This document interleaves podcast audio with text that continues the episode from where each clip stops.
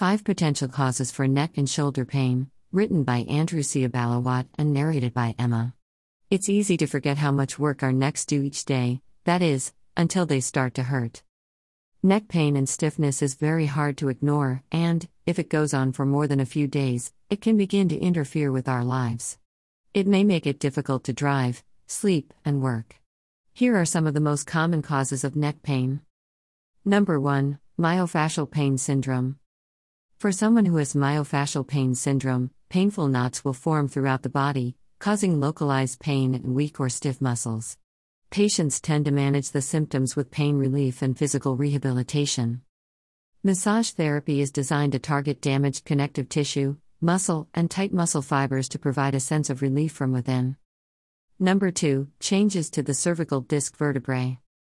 As we age, the cervical spine, which is comprised of seven discs and seven vertebrae, can accumulate wear and tear, and we can begin to experience disc problems.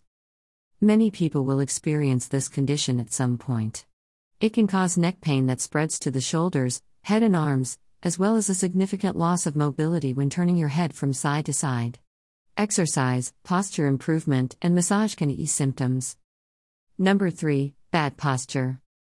Modern life has a lot to answer for, especially when it comes to the, seemingly unconnected, aches and pains we experience throughout our bodies.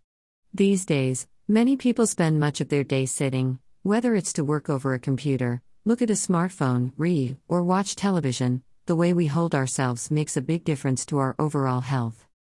Sitting with the head and shoulders slumped forward can push your spine out of alignment and create tension, which can cause pain in your head, jaw, neck, and upper back.